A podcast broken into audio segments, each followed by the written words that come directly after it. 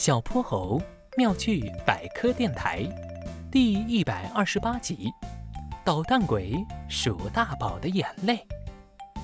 说起波波城中心小学的捣蛋鬼呀，最有名的还不是小泼猴，而是爱搞恶作剧的鼠大宝。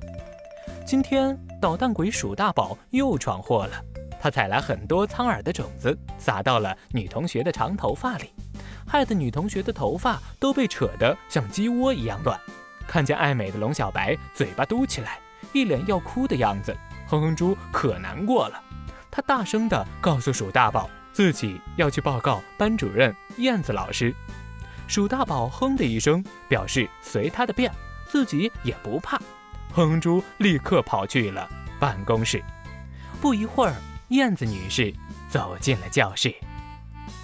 鼠大宝。我已经跟你说过多少次了，如果再搞恶作剧欺负同学，我就要跟你的爸爸妈妈谈谈了。鼠大宝早没了刚才上蹿下跳的淘气劲儿，他把头埋得低低的，好大一会儿才慢慢抬起头。天啊，平日里调皮捣蛋、天不怕地不怕，别人说什么都满不在乎的鼠大宝，这时竟然满脸湿哒哒，泪水像瀑布一样哗啦哗啦往外流。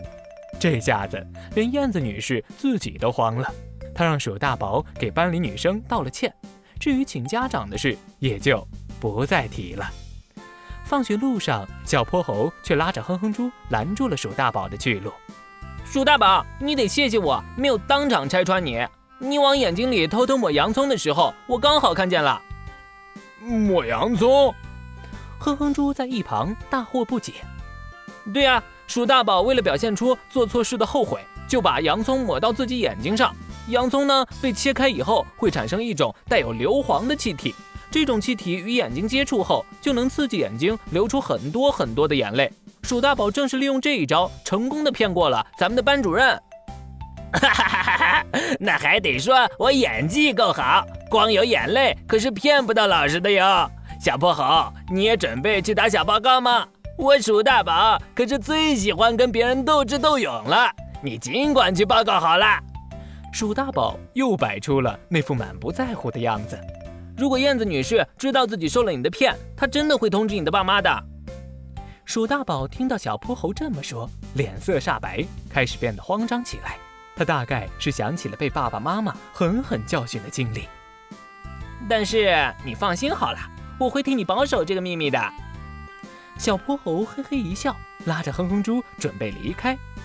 你爸爸妈妈批评起人简直太凶了，我们可不想你再被教训的嗷嗷乱叫了。哎呦妈呀！捣蛋鬼鼠大宝砰砰乱跳，悬得高高的一颗心终于落了地。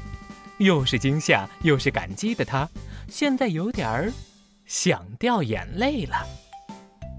小泼猴妙趣百科，一天。一个小知识。如果你喜欢小泼猴，想和我成为好朋友，一定记得点击订阅哦。